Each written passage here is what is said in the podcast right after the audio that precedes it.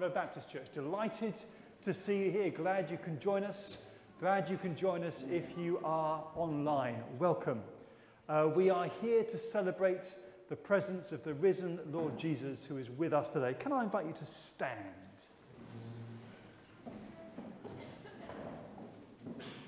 And today we stand with each other and we recognize that Jesus is in our midst.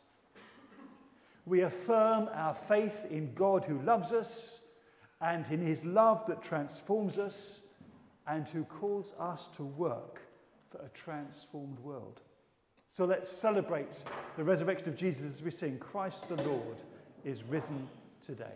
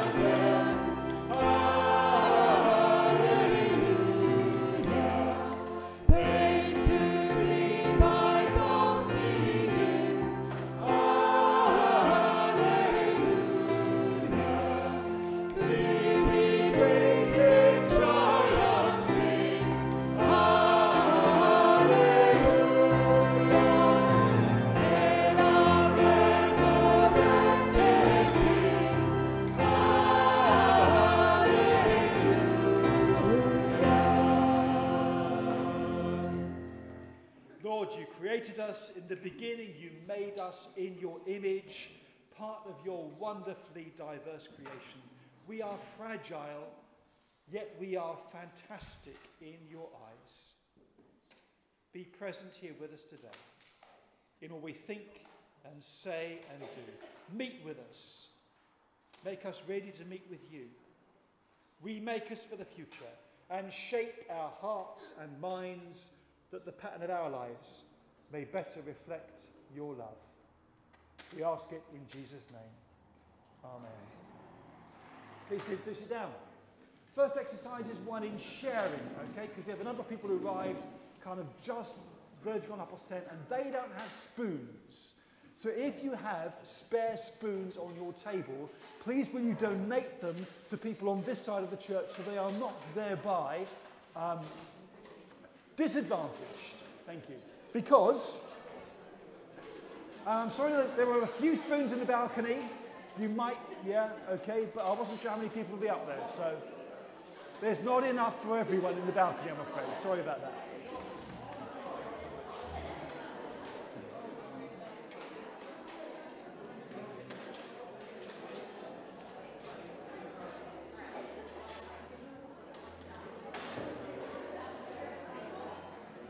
If you've not got a spoon and you would really like one, please would you stick your hand up? If you've not got a spoon and you'd really like one, please stick your hand up. Okay, fantastic. Can I invite you, please, to take your spoon and look into the bowl, the hollowed out part of it and see your reflection in the spoon. Hall of Mirrors experience.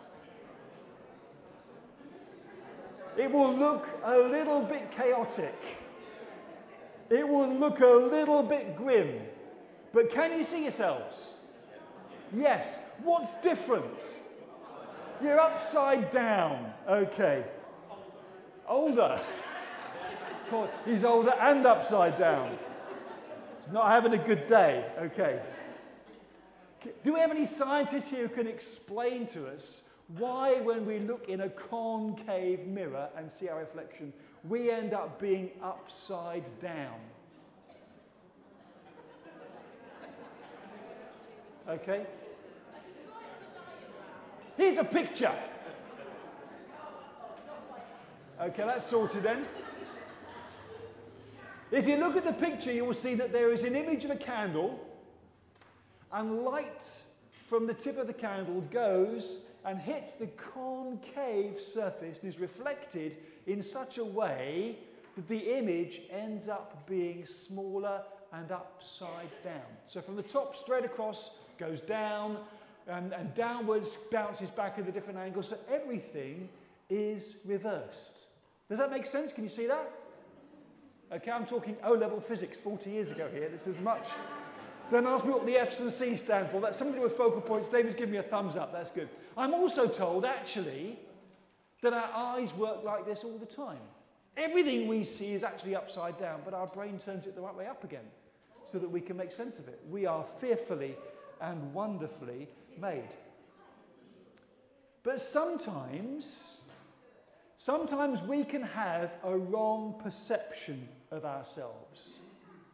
We can get things upside down.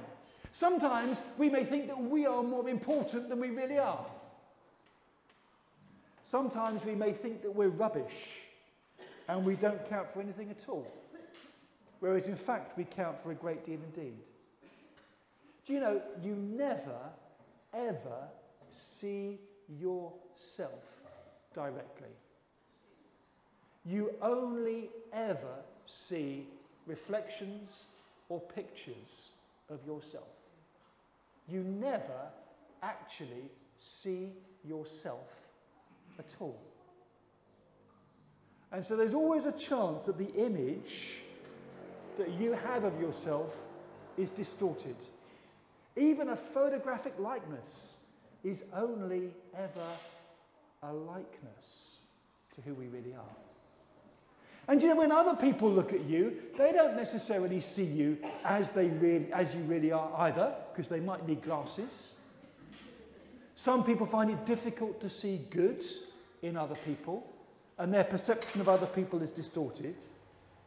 The only one, the only one who sees you as you really are, without distortion, is God. He sees you perfectly. He knows you inside out. And He always looks at you through the eyes of love. You are who you are because God made you.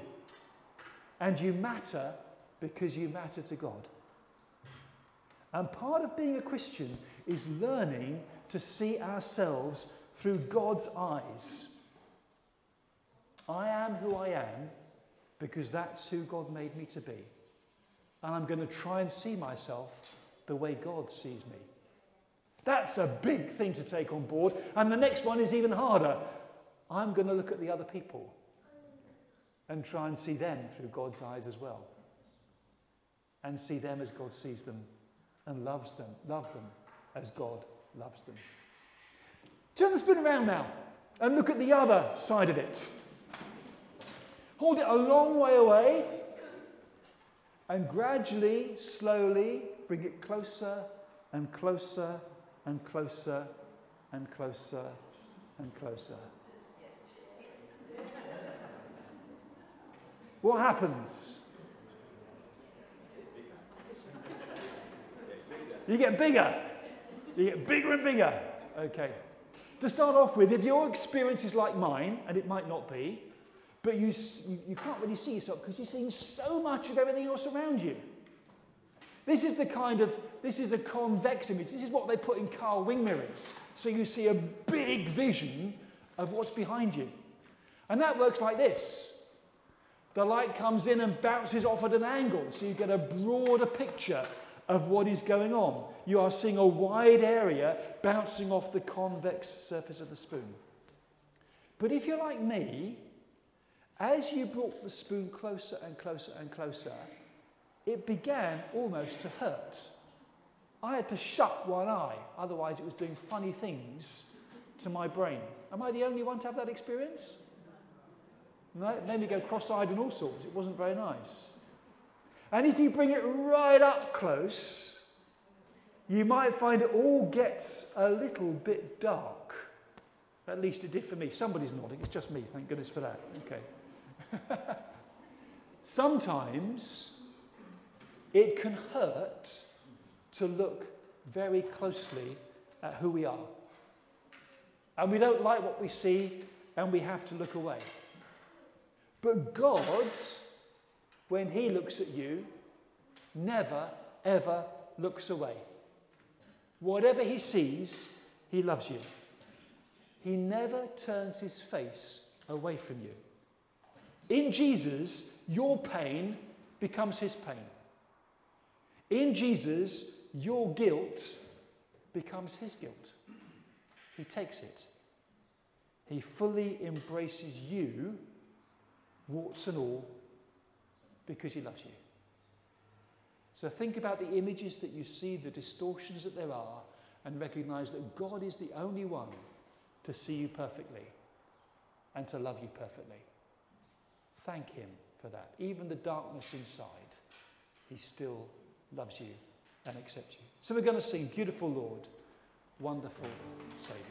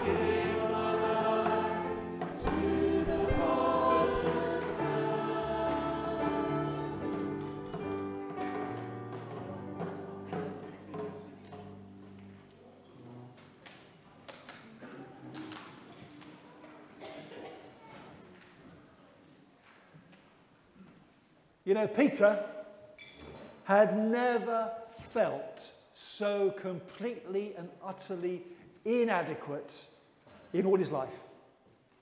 He'd always been the ringleader.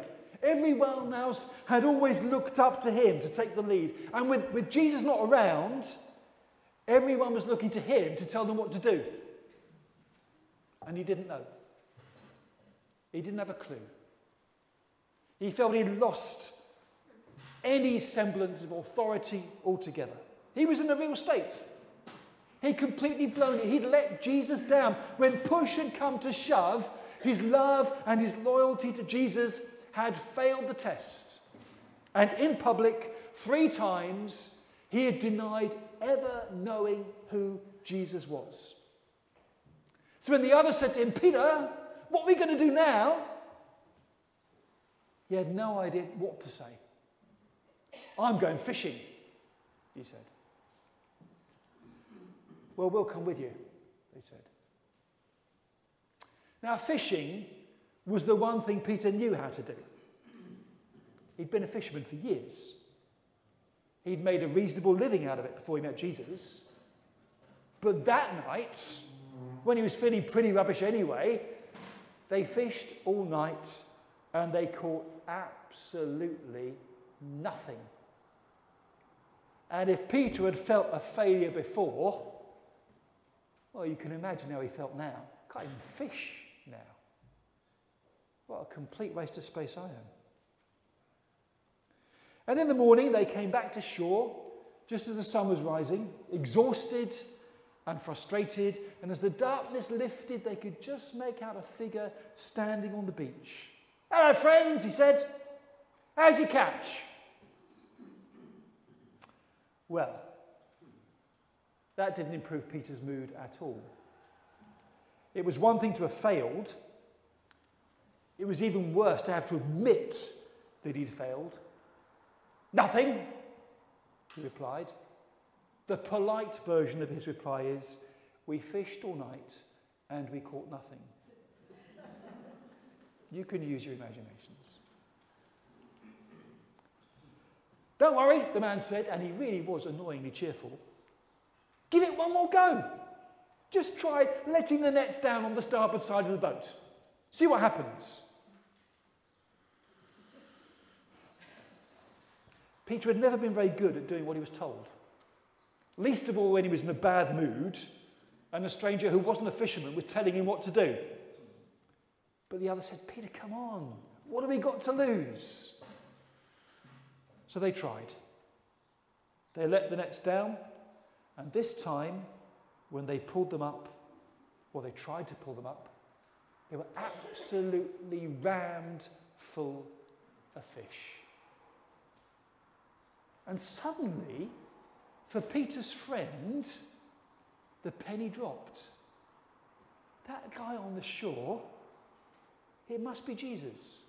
There's this this other disciple had always been the one closest to Jesus, he turned to Peter and said, That's Jesus. Who else would do that?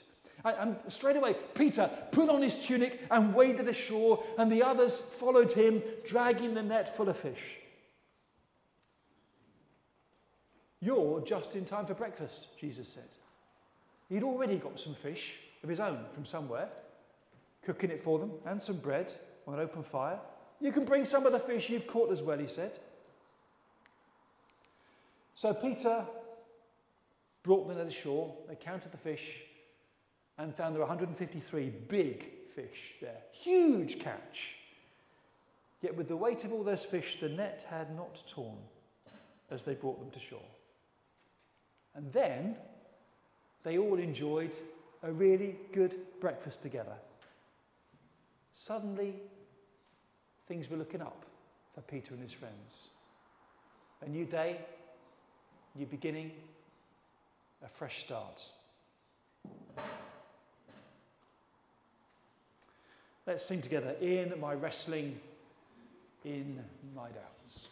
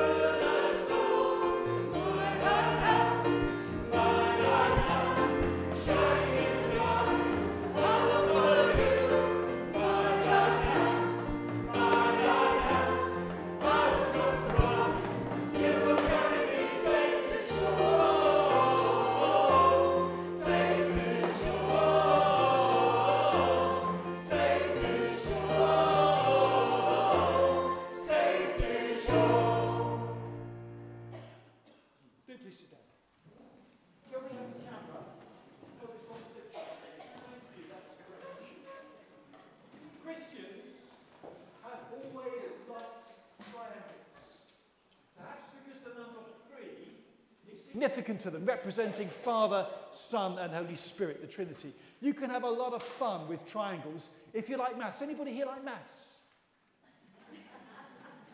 Ryan, you're here. This is so good. You have a maths degree. This is, this is, this is a divine appointment. This is brilliant. Okay. What we have here is a magic triangle.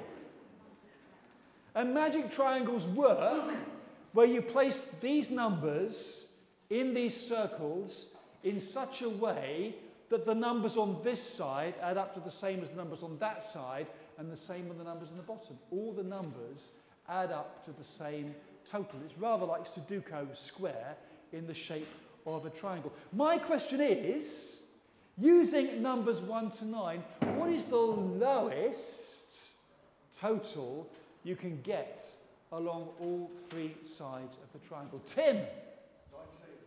19. It's actually Carol. 17. Sorry, Tim. Yeah, I, I, first time here, I've, I've contradicted you already. That's not good. Okay. Carol, do you know why it's 17?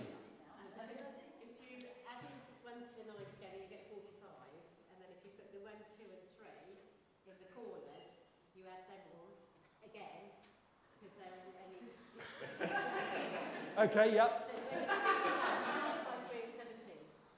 So, so you, you add all these numbers together and that's 45. Yeah. Then you put 1, 2 and 3 in the corners. So you have to add those twice. You add those twice, of course, because they counted twice. 51 in total. 51 in total. 45, 46, 47, 48, 49, 50, 51. And divide it by 3 and you get 17. Did that make sense to the rest of you? She's absolutely right. She's ab- you count these numbers once, and you put the smallest ones in the corners because you count those numbers twice. So you add numbers 1 to 9 up, and that makes 45, 46, 47, 48, 49, 50, 51, and 51 divided by 3 is 17. Brilliant, thank you. So, Carol, as you're here, can you tell us what numbers go on each side?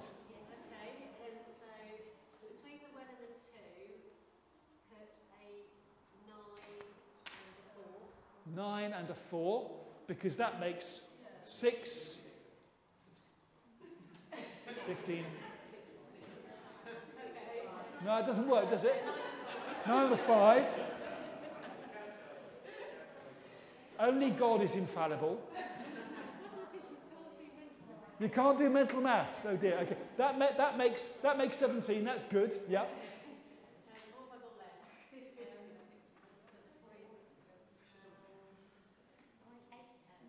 Yeah, come on. eight next to the two. And that will be then four. And seven and six up here. Have we done it? 10, 15, 17, 10, 17, 9, 10, 17. Well done, people. Yes. 17 sorry, Tim, 17 is the smallest number. You can make 19 as well, but 17 is the smallest number you can make using numbers 1 to 9 round the sides of Magic Drop. I'm so glad you're here, Carol. It's brilliant. Thank you. Okay. So, and that's a much better way than the way I had of doing it. Brilliant. You can also have fun with 17 in a different way. Suppose we add 1 plus 2 plus 3 plus 4 plus 5 all the way up to 17. Do you think we can do that? So 1 plus 2 is 3. 3 plus 3 is 6. 6 plus 4 is 10. 10 plus 5 is 15. 15 plus 6 is 21. 21 plus 7 is 28. 28 plus 6 is, no, 28 plus 8 is, sorry, 36. 36 plus 9 is 40. We've had that one already. Thank you, Carol. 45. Carol knew that numbers 1 to 9 added together added to 45 just off the top of her head, which is so impressive. Okay, 45 plus 10 is 55. 55 plus 11 is 66. 66 plus 12, 78. 78 and 13, 91. You're getting quieter. 91 and 14, 105. 105 and 15. 120. Just because he speaks authoritatively, you don't have to believe him. 120 and 16. 136. 136 and 17. Did I hear it? 150. David's got it. 153, the number of the big fish in the net. So a lot of people have wondered why there might have been 153 fish in the net, and, and 153 is the triangle of 17.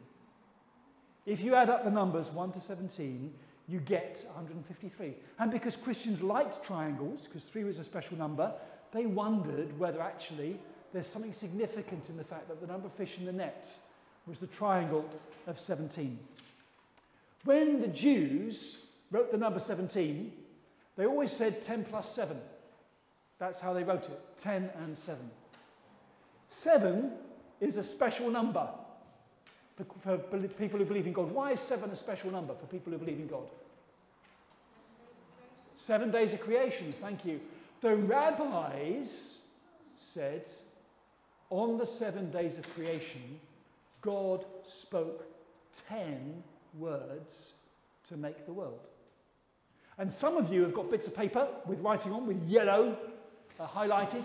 Um, can I invite you to say on which day God said? It says on that, God said 10 times. Okay? So can you find God said 10 times on that bit of paper? All right? So, day one, what did God say? God said, first day, let there be light. Thank you. Okay, second day.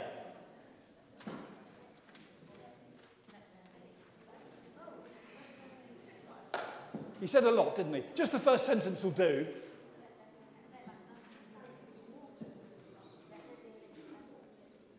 Let there be a space. Expand midst of the waters. Thank you. Okay. What about day three?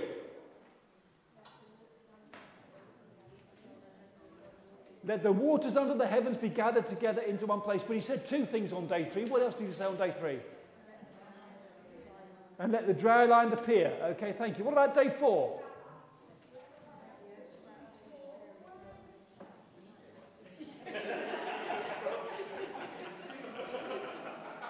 I don't think that's day four. Let there be lights in the expanse. Thank you. That's great. Okay. Day five. What say on day five?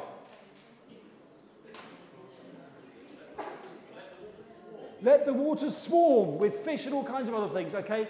And on day six, he said an awful lot, okay? What did he say on day six?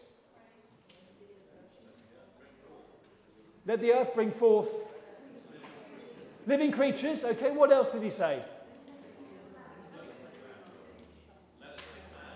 Let's make man in our image. What else did he say? God said, You're looking for the words God said. Be fruitful and multiply, and one more. Fill the earth and subdue it. Okay. I'm looking for the words immediately after and God said, because you can't have more than 10. Behold. So we got to 10? Okay, so we got there in the end. Seven days, 10 words, making creation, okay? How does John's gospel begin? In the beginning was the Word, and the Word was with God. So maybe, just maybe, John starts his Gospel with Genesis 1, in the beginning was the Word, and he ends it with 10, 10 and 7. 10 words, 7 days, coming back to creation at the end of his Gospel. Maybe, just maybe. Okay, there, there are other theories behind the number seven. How, 17. How many disciples went fishing that morning? Seven, okay. How many were there when Jesus appeared to them and breathed on them and said, Receive the Holy Spirit? Ten. How come it's only ten? Thomas wasn't there and Judas wasn't there, so 10. So again, 17 is a significant number at the end of John's Gospel. Do those 17 triangled represent the total number of people in, who believe in Jesus, who Jesus keeps safe because the net is brought and none of the fish are lost as they're brought to the shore? Or maybe, as my wife says, Tim, there were probably just 153 fish in the net. it might not be significant at all all this stuff about 17 and triangular numbers and, and creation and the number of disciples were there. Who knows? We don't know. But whatever it is, I want you to get this. If Peter had felt like giving up on Jesus and just going back to fishing, Jesus wanted to show him that there was no way back. He might have felt like giving up on Jesus, but there was no way Jesus was going to give up on him. Maybe there's a lesson for you there this morning. Let's stand and sing Everyone Needs Compassion.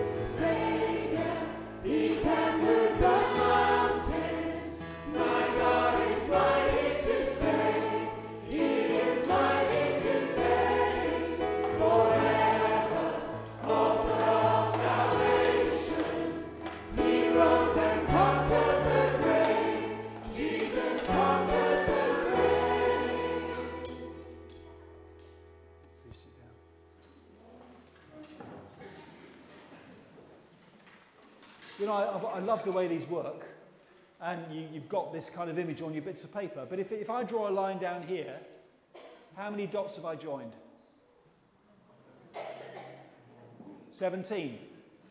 If I go across this way, how many have I joined? No, because I've not done 16. Up here, 15.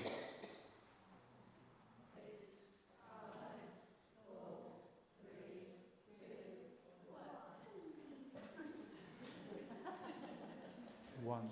One in the middle. Might you be the one in the middle of all these people here this morning who God wants to say something to? For that people having breakfast with Jesus that morning, Peter was the one that Jesus wanted a word with. So after they'd had breakfast, come on, thank you. Peter put his, Jesus put his arm around Peter and said to him, Simon, son of John, do you really love me more than anybody else here does? And he asked that because Simon had said, you know, even if everybody else denies you, I won't. I'm willing to lay down my life for you. And yet at the end, it was Peter and only Peter who had denied Jesus. So Peter was pretty uncomfortable, really. Come on, Lord, you, you know that I love you, he said.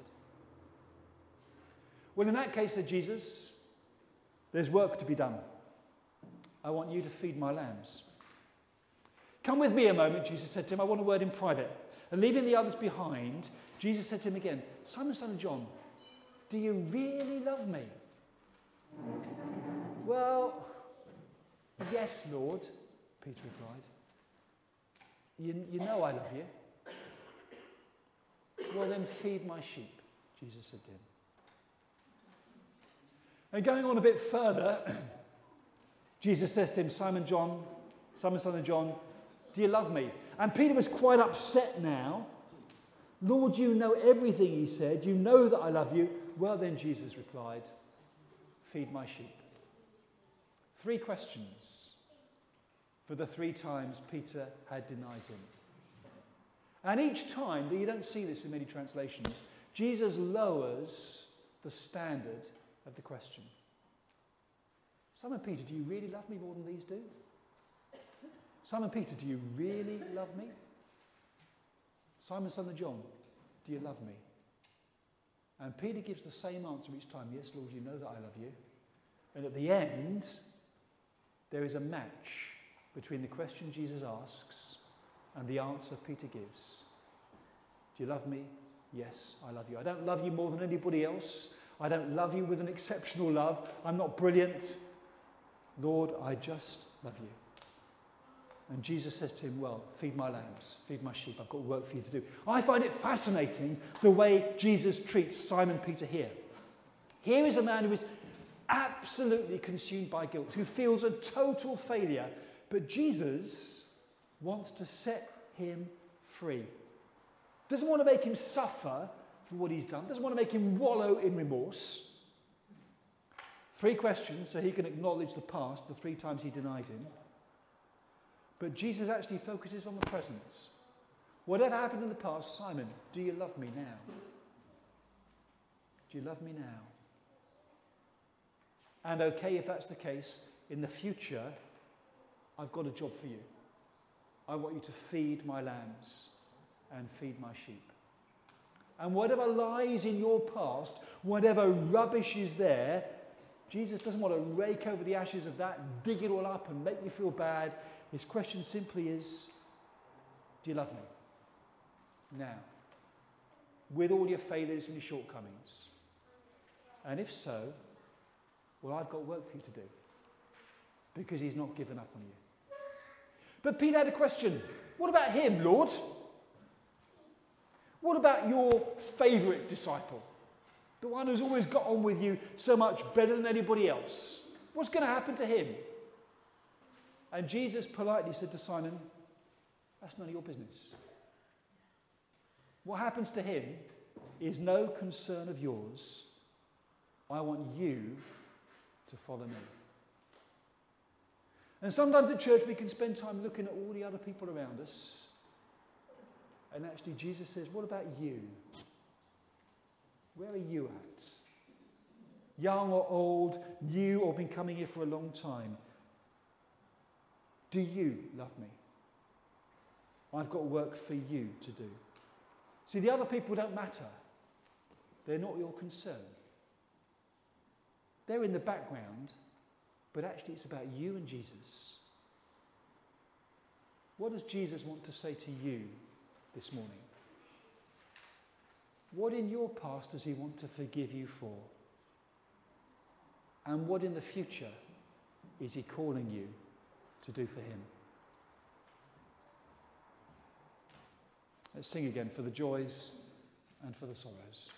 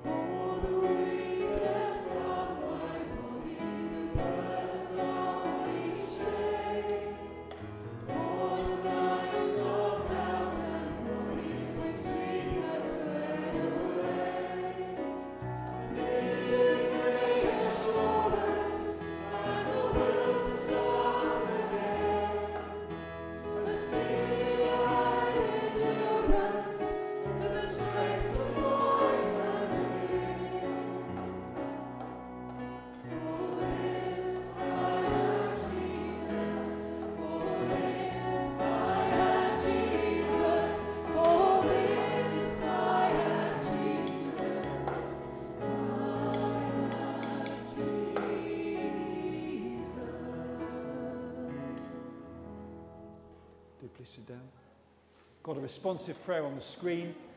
Can I invite you to um, say together the words in yellow as we get to that point? Let's pray. Lord of life, we come to you now. We want to sit in the warmth of your love, just as the disciples sat with you by the fire on the shore. Some of us carry the burden of guilt and bear the weight of failure. Jesus, turn our lives around.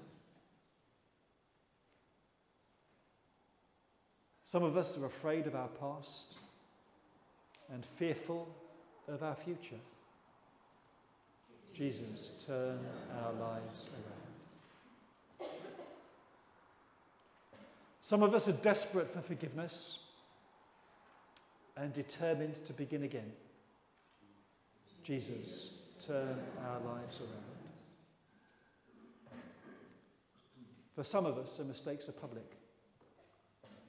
For others of us, only you know what we've done in secret. Jesus, turn our lives around. We pray for ourselves and for one another. May Jesus turn our lives around. And Lord, you've called us to be a sign of hope in a world without hope, a healing community in a broken world, a people of peace in a world at war with itself, a family where we can find forgiveness and forgive others. Forgive us our failures of the past. Create in us a vision of unity and hope, of love and sharing, that we might indeed be the light of the world. We ask this in Jesus' name. Amen. So, could we live like your grace is stronger than all our fears and failures? That's the question. Let's stand and sing this together.